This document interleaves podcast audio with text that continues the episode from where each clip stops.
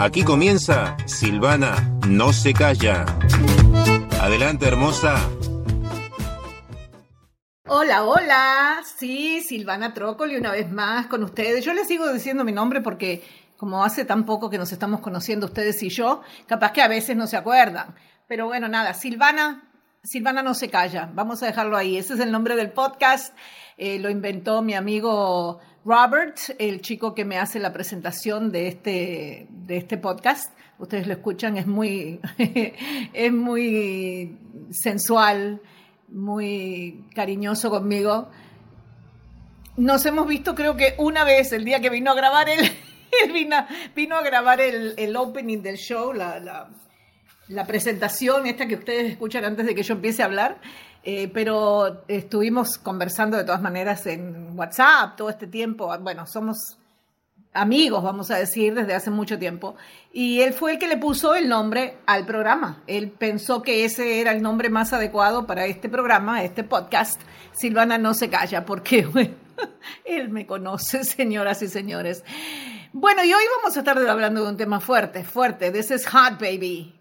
Esto está, como les encanta hablar en inglés acá en el Uruguay, está, esto sí que está on fire el día de hoy. Así que bueno, lo voy a um, hablar eh, con mucho respeto, porque creo que es un tema muy importante, que la gente no le gusta hablar de eso, lo encuentran tabú, eh, lo encuentra como prohibido, y ustedes saben que a la gente le gusta todo lo que sea prohibido, cuanto más prohibido mejor. Lo que pasa es que se ponen timidones esto es un artículo que salió publicado la semana pasada, que me lo mandó Robert, en, realidad él me mandó el enlace para que yo leyera esto. Eh, salió publicado en el diario El País, en la sección de intimidad. Entonces lo voy a leer, no completo, pero bastante de lo que dice este, este artículo, porque me fascinó, me gustó muchísimo. Creo que tiene muchas cosas muy importantes que debemos aprender para para librarnos de muchas cosas que nos tienen como amarrados. Estoy hablando de hombres y mujeres, ¿eh? esto va para los dos. Eh, nos tienen, hay, cosas que nos tienen amarrados desde hace muchos años, desde que nacimos prácticamente, porque nuestros padres practicaban eso de, como de querer controlarlo a uno diciéndole que todo era prohibido. Eso no se hace, tú no puedes hacer esto, tú no puedes hacer aquello, tú no. Y, todo era prohibido. Pero no se daban cuenta que cuanto más le decían que las cosas eran prohibidas, era cuanto más se querían hacer. Entonces, bueno, vamos a hablar de esto derecho, no vamos, lo vamos a tirar de una vez ya porque si no se nos pasa el tiempo y no quiero que esto sea muy largo. Esto comienza así. Dice, la ciencia señala 10 razones que tiran por tierra mentiras sobre esta práctica que según comprueba es beneficiosa para la salud. Esto fue publicado el sábado 12 de febrero, o sea, esta semana que pasó. Bueno, entonces vamos a hablar de la masturbación. Sí, la masturbación, como una práctica que ha acompañado a la humanidad a lo largo de la historia, ha demostrado tener más beneficios que perjuicios para la salud. Si se hace en el rango de la normalidad, por supuesto, ¿no? De todas las personas y, de todas, y en todas las edades. Bueno, ahí yo difiero un poquito porque en realidad no sería en todas las edades. Yo quisiera hablar de esto para los adultos, para los mayores de 18 años, porque a los jóvenes de antes de los 18 años no se puede hablar así tan claro. Necesitan que sea una profesional y yo no soy profesional en el, tema, pero sí he leído mucho y eh, quiero compartir esto con los adultos. ¿Ok? Vamos a compartir esto con los adultos. A ver, eh, continúa el, artículo. Dice, los egipcios y los mesopotámicos hablan de Apsu, un dios que nació en el primer océano después de crearse a sí mismo a través de la masturbación, la saliva y las lágrimas, con lo que le dio vida a la Vía Láctea. En los albores del cristianismo, Agustín de Hipona la elevó a nivel de pecado. Más adelante, Jean de Gerson, en su modelo confesional, orientaba a los sacerdotes a detectar este pecado y la penitencia que merecía. Un siglo después, Gabriel Falopio, anatomista y médico italiano, recomendaba a los hombres frotarse sus genitales de manera fuerte para aumentar su potencia, lo que le valió el repudio de la iglesia. Y después, en la época victoriana, la masturbación se consideró la génesis de muchos problemas sociales, como el aletargamiento, la locura y hasta la calvicie, al punto que algunos llegaron a considerarla potencialmente letal. Hoy en día, a pesar de todos los avances, muchos siguen viendo en la masturbación un elemento negativo, como si los mitos de la Edad Media siguieran presentes. ¿Por qué no? No causa ceguera ni pérdida de cabello o de sensibilidad de las manos, como lo indican algunas creencias populares sin ningún sustento. Esas son cosas que se dicen, pero no hay nada que lo avale. Y este, este estudio está confirmando todo eso. Bueno, la evidencia científica se ha cansado de demostrar los beneficios de la masturbación y el orgasmo para el cuerpo. Eso, de eso hablamos la semana pasada, el orgasmo, ¿no? Que las mujeres fingen el orgasmo y no tendrían por qué hacerlo. Bueno, por eso vamos a hablar ahora de 10 eh, estudios recientes que confirman esas propiedades. A ver, la primera cosa que confirma las propiedades que tiene el, eh, la masturbación y el orgasmo es que mejora el bienestar. Los orgasmos liberan endorfinas, hormonas amigables que al actuar sobre el sistema nervioso central mejoran la percepción de bienestar, proporcionan placer de manera directa y disminuyen significativamente el dolor. Tal como lo explica en un estudio publicado en Europe's Journal of Psychology, estos defectos son extensivos a los obtenidos a través de la masturbación, valga decir. A ver, eh, creo que pronuncié algo mal por ahí o dije, dije leí algo mal. Eh, tal como lo explica un estudio publicado en Europe's Journal of Psychology. Estos efectos son extensivos a los obtenidos a través de la masturbación, valga decir. Es un analgésico. Esa es la segunda, em, el segundo paso que nos confirma que, que, bueno, que ayuda en el bienestar de las personas, de todas las personas, y de hombres y mujeres. No tiene por qué ser para los hombres solamente o para las mujeres solamente, no, todos tenemos el mismo derecho y todos deberíamos eh, no volvernos locos, pero sí de vez en cuando aprovechar esto y, y, escuchar lo que les estoy contando y ahí de ahí saquen ustedes sus conclusiones, ¿verdad? Es un analgésico, como decías, ¿verdad? La Universidad de Munster confirmó que el organismo alivia el dolor y disminuye los episodios de migraña en un 60%. Y en los casos intensos de micráneas, dolor de medio lado de la cabeza, esta mejoría fue casi del 40%, un efecto que los investigadores relacionaron con la liberación de endorfinas sobre receptores analgésicos a nivel cerebral. Escuchen bien, porque para mí todo esto es genial. Lo encuentro así como debería ser. O sea, nosotros teníamos que haber aprendido esto desde hace mucho tiempo. Alguien nos tendría que haber avisado que las cosas son así y no, no lo que nos enseñaron en realidad, ¿verdad? Bueno. Otra cosa que es beneficiosa, ayuda contra la endometriosis. La movilización hormonal, la dilatación de los vasos sanguíneos y los movimientos que se producen durante un orgasmo disminuyen en dolor en la zona pélvica y atenúan los síntomas de la endometriosis, una enfermedad que se produce cuando uno de los tejidos del útero, el endometrio, se siembra por fuera de este órgano. Así lo comprobó un estudio publicado en Gynecologic and Obstetric Investigation.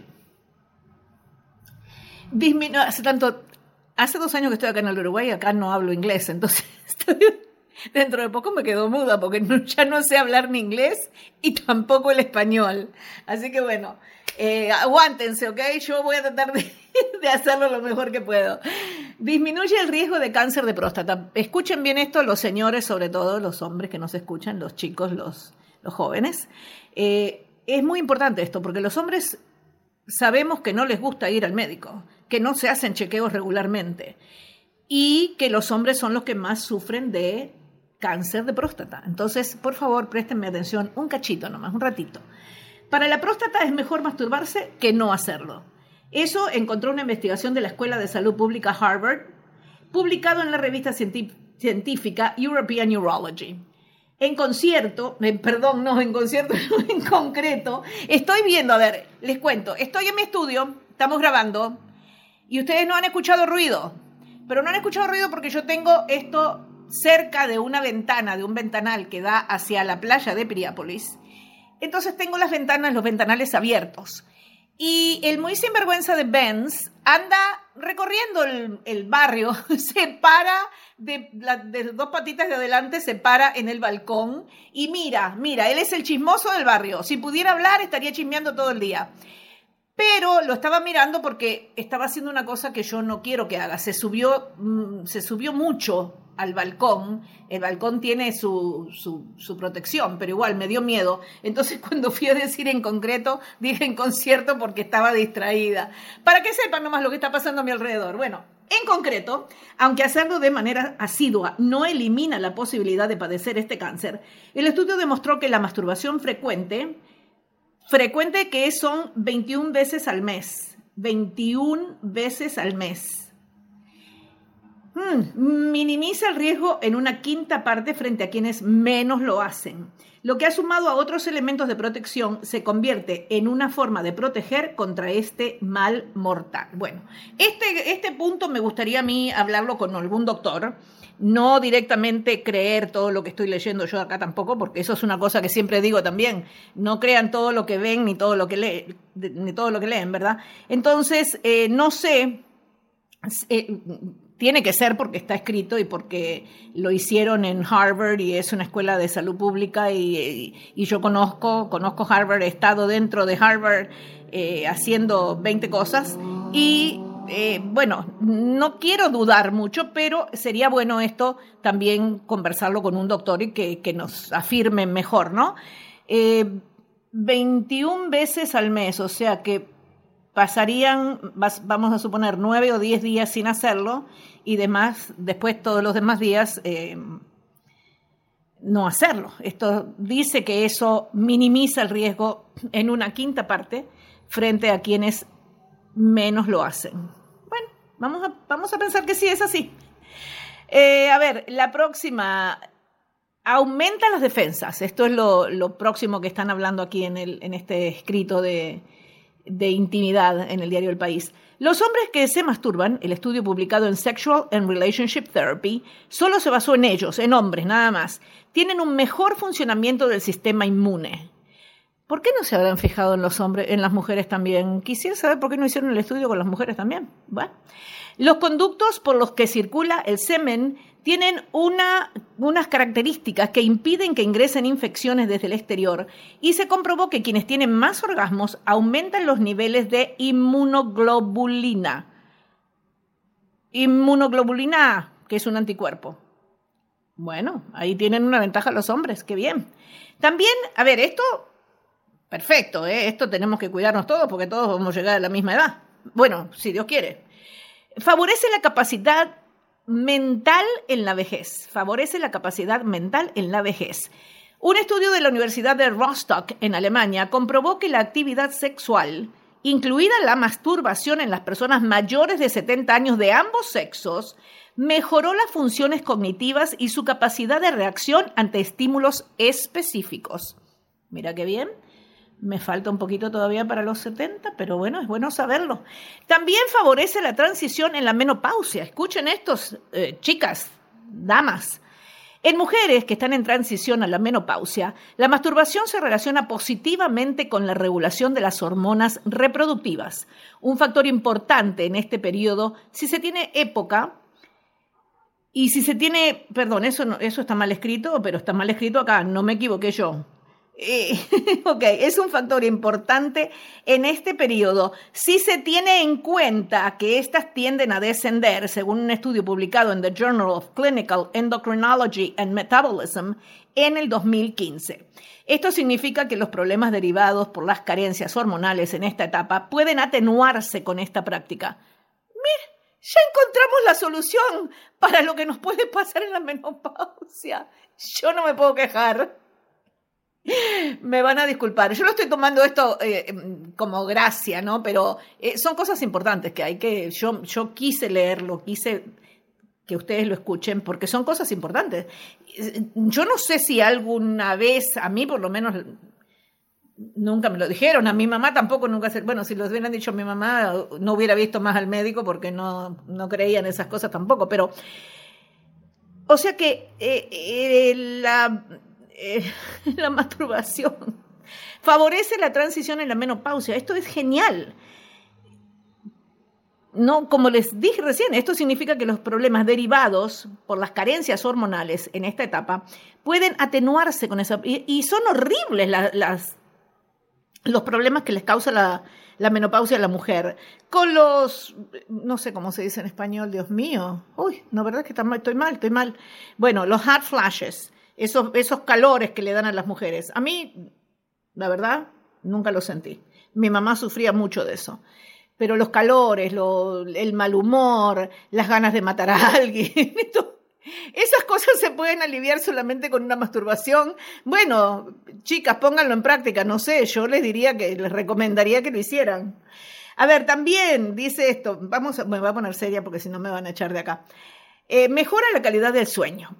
Otra investigación publicada este año en Frontiers in Public Health encontró que al igual que los orgasmos dentro de una relación normal con una pareja, los que se obtienen a través de la masturbación se asocian con la percepción de una mejor calidad del sueño y una mayor duración.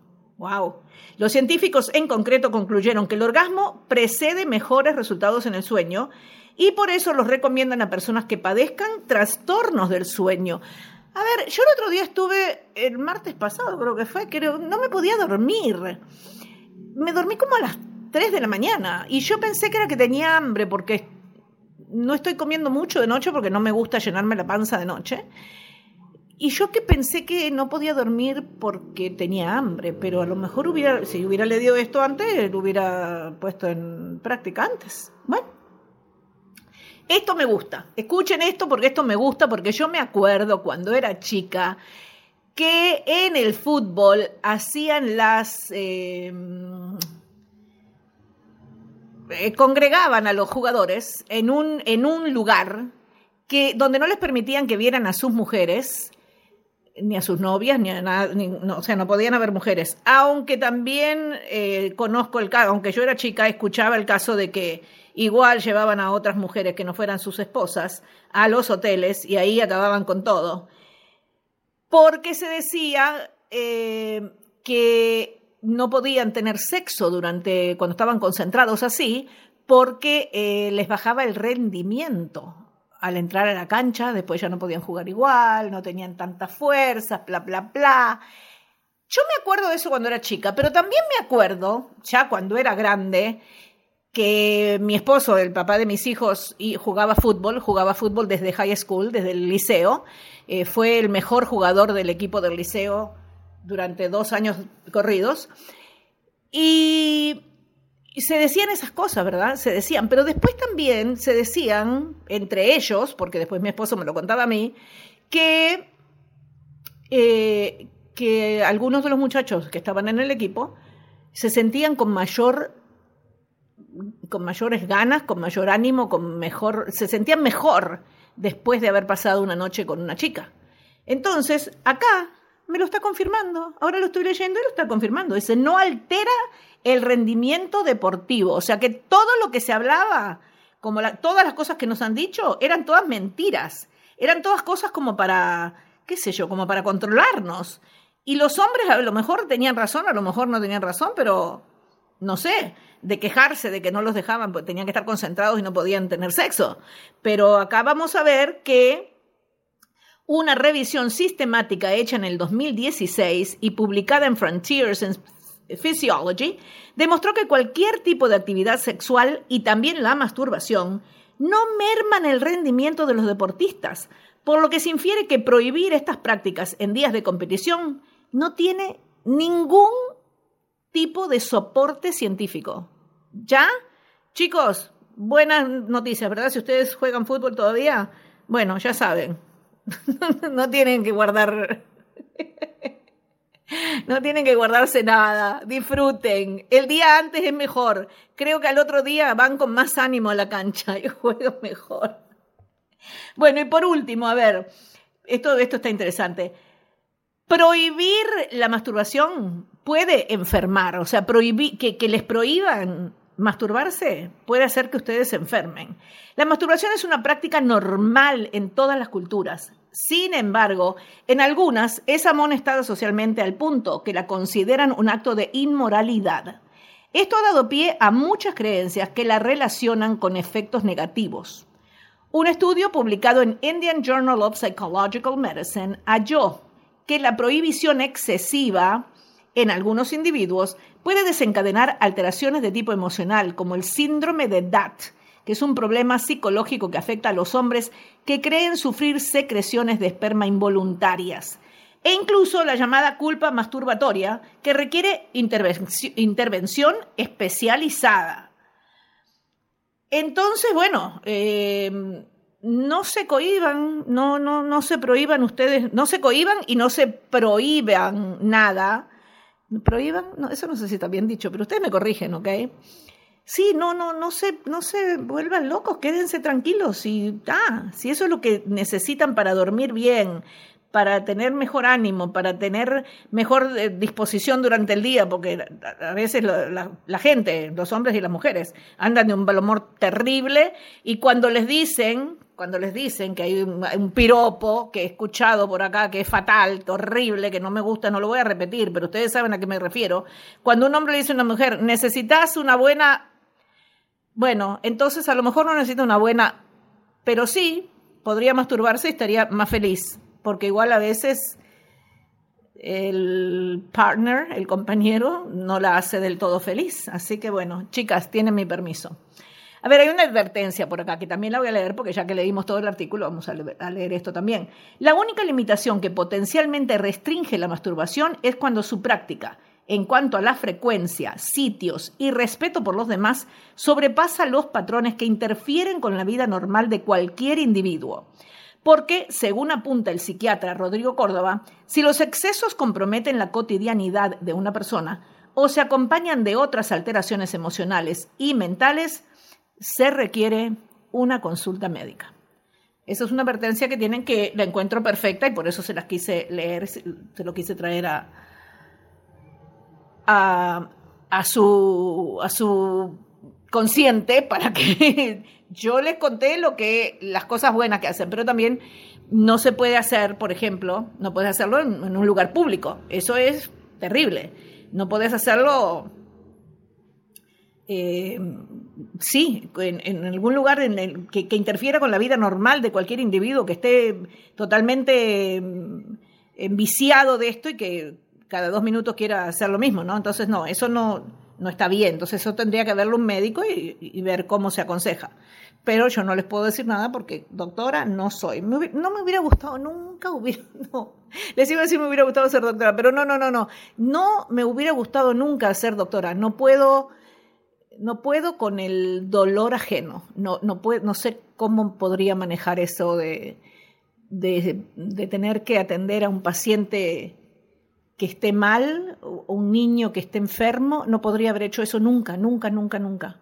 Inclusive les voy a comentar ahora que recibí un mensaje de mi hijo hace un ratito, de mi hijo mayor.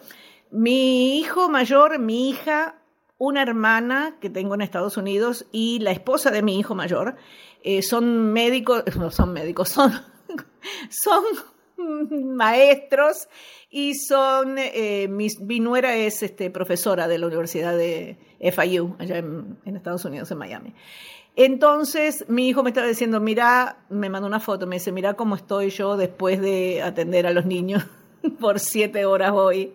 Y sí, pobrecito, está, está agotado, está agotado. Los niños ya se habían ido de la clase y son niños chiquitos los que él, eh, me enseña pero se ve que el tipo está agotado. Le digo, yo no, sinceramente, yo no sé cómo hacen los maestros, no solamente mis hijos, todos los maestros tienen el mismo problema. Es un dilema, eso es una, es una responsabilidad tan grande, es un, un querer hacer cosas por los niños que a lo mejor a veces no se pueden. Allá en, en, Estados Unidos, sobre todo, hay muchas más restricciones que aquí en lo que el maestro puede hacer con los niños en la clase. Y si ustedes piensan que aquí es malo, que, algunas mamás van y se pelean con los maestros y las agarran de los pelos o le tiran piedra o lo que sea, no saben las cosas que pasan en Estados Unidos con los, con los maestros, con los padres y los maestros. Yo lo he vivido porque mis hijos lo han vivido. Bueno, la cosa es que no podría ni doctora ni maestra, nada de eso podría. Yo lo, para lo único que yo nací es para hacer esto que estoy haciendo ahora, hablar. Hablar, pero bueno, me, me informo un poquito antes de hablar. Espero que ustedes saquen algo en blanco de todo esto que les estoy diciendo. Por lo menos son buenas noticias las que les traje, porque nos han puesto cosas en la cabeza que eso es horrible, que eso no es así, que no sé cuánto, que eso es un pecado, que eso te vas a bueno, ustedes saben todas las cosas que nos han dicho, que nos enseñaron. Ahora hay 10 cosas que nos han dicho que la verdad que son muy, es muy bueno conocerlo, ¿no? A ver, le voy a leer las 10 cosas que, de, lo, de lo que hablé, nada más le voy a decir el título, ¿no? A ver, mejora el bienestar, es un analgésico, buenísimo, no hay que tomar pastillas, bárbaro. Ayuda contra la endometriosis, disminuye el riesgo de cáncer de próstata. Cuidadito, muchachos aumenta las defensas, favorece la capacidad mental en la vejez, favorece la transición en la menopausia, mejora la calidad del sueño, no altera el rendimiento deportivo y prohibirla puede enfermar. Así que mantengan eso en mente. Me dio mucha risa, me hizo mucha gracia porque después que, ustedes saben, cuando se publica algo en las redes sociales, la gente puede, eh, esto fue de Facebook, la gente puede después poner sus comentarios, ¿verdad? Entonces, mucha gente, mucha gente que escribió, sobre todo hombres, decían, ¿qué pasa que hace una hora que publicaron esto y no hay ni un comentario? Ese fue el primero. ¿Por qué no comentan sobre esto? O sea, la gente de Uruguay está nada más dispuesta a opinar si es sobre fútbol o sobre la política. Pero de una cosa interesante como esta, como este, esto que, estoy, que les leí a ustedes, nadie responde. Y efectivamente después otras personas fueron diciendo lo mismo, ¿no? Lo que pasa, que pasa esto, que nos metieron en la cabeza tantas cosas, tantos tabú, tantas cosas. Entonces fue, fue genial eso. Les pedí, les mandé, yo también puse un comentario, les dije, bueno, el 20 el 21 de febrero voy a hacer este podcast, un, episodio de mi podcast, donde voy a hablar de este tema, Lego. Así que si están atentos y me escuchan, les puse el enlace. yo me vendí completamente. Les puse el enlace para el podcast, ojalá que lo estén escuchando. Y si lo están escuchando, gracias. Entonces, nada, espero que esto sirva para que, saquen sus cuentas y, que se disfruten y, y que se sientan mejor, que duerman bien, que los ayude con, con el rendimiento deportivo. Nada, no me hagan mucho caso, ustedes ya saben cómo estoy yo de loca. Gracias por escuchar, gracias por seguir. Eh, la cuenta, es, es, increíble lo que está pasando con Silvana No Se Calla, porque nunca me imaginé que iba a tener así tantos, tanta gente que se estuviera acoplando a esto. Parece que les gusta, así que yo estoy feliz. Déjenme saber qué hay, si hay cosas que no les gustan. Como siempre les digo, prefiero que me digan cosas que no les gustan porque así yo trato de mejorar lo que les estoy dando, ¿verdad? Me gusta contarle cosas que a ustedes les interesen también. Tenemos, ya tengo preparado como cuatro programas porque esta semana me he puesto las pilas y estoy así a millón y tan creo que van a ser cosas tan interesantes para ustedes. Eh, estaba mirando, no sé si ustedes han visto, sobre todo las chicas, no sé si han visto o si vieron hace muchos años, porque eso duró, creo que 24 años pasaron desde que hicieron el último Sex and the City. No sé cómo se llamaría aquí en el Uruguay, pero estoy viendo porque salió una, hicieron una, no sé cómo le llamarían, otras, otras, otros tipos de serie que muestra lo que pasó después de tantos años de lo que había pasado en Sex and the City. Entonces, bueno, hicieron otra serie, no les voy a decir de qué se trata porque si no lo vieron me van a matar si les cuento lo que pasó, pero es una cosa que no me gustó para nada, o sea, no era Sex and the City, era es otra cosa lo que hicieron. Pero ahora, ayer encuentro que en uno de estos canales de streaming están pasando un documental, un documental de Sex and the City y de esto que se llamaba en inglés And Just Like That. Eh, ese documental me gustó. Hubiera preferido ver ese documental y no la, la otra serie que hicieron nueva. Eh, me gustó porque nos llevó a recordar ciertos episodios de cuando recién empezó Sex and the City, de la ropa que se ponían, de esos trajes fabulosos que usaba Carrie Bradshaw Sarah Jessica Parker. Eh, de, divino, divino, me encantó. Entonces, ¿qué hice? Porque me dio la loca. Me puse a ver desde el principio todos los episodios de Sex and the City originales. Las películas no, porque las películas me acuerdo cómo fueron, no me gustaron. Eh, pero vamos, voy a estar hablando de algunos temitas que toca Carrie Bradshaw en su columna de Sex and the City. Vamos a estar hablando de eso porque como eso hace tanto tiempo, las cosas de allá para acá han cambiado. Así que un día de estos voy a hacer un, un episodio hablando de ciertas cositas, de ciertas cositas que decía Carrie Bradshaw en Sex and the City. Y también recuerden, eh, lo voy a tener puesto, lo voy a publicar en algún momento, la semana que viene seguramente. Quiero empezar en marzo. Los jueves de recuerdos, recuerdan que hace dos episodios que les hablé de eso, quiero hacer los jueves de recuerdos una vez al mes, o a lo mejor dos veces al mes, no muy, no muy seguido, pero quiero, quiero contarles em, cómo fue que comenzó mi vida en la radio en Estados Unidos cómo me contrataron, qué fue lo que hice. Muchas cositas que hay ahí para contarles. Muchas cositas. Muchas. Así que si quieren saber lo que pasó eh, tras bambalinas, behind the scenes, una vez al mes lo vamos, una vez o dos veces al mes. depende de lo que ustedes me digan. Si me escriben y me dicen que lo quieren más, vamos a hacerlo primero, después me cuentan, ¿ok? Bueno, muchas gracias. Hasta que nos escuchemos una vez más. Gracias, los amo. Un besito para todos.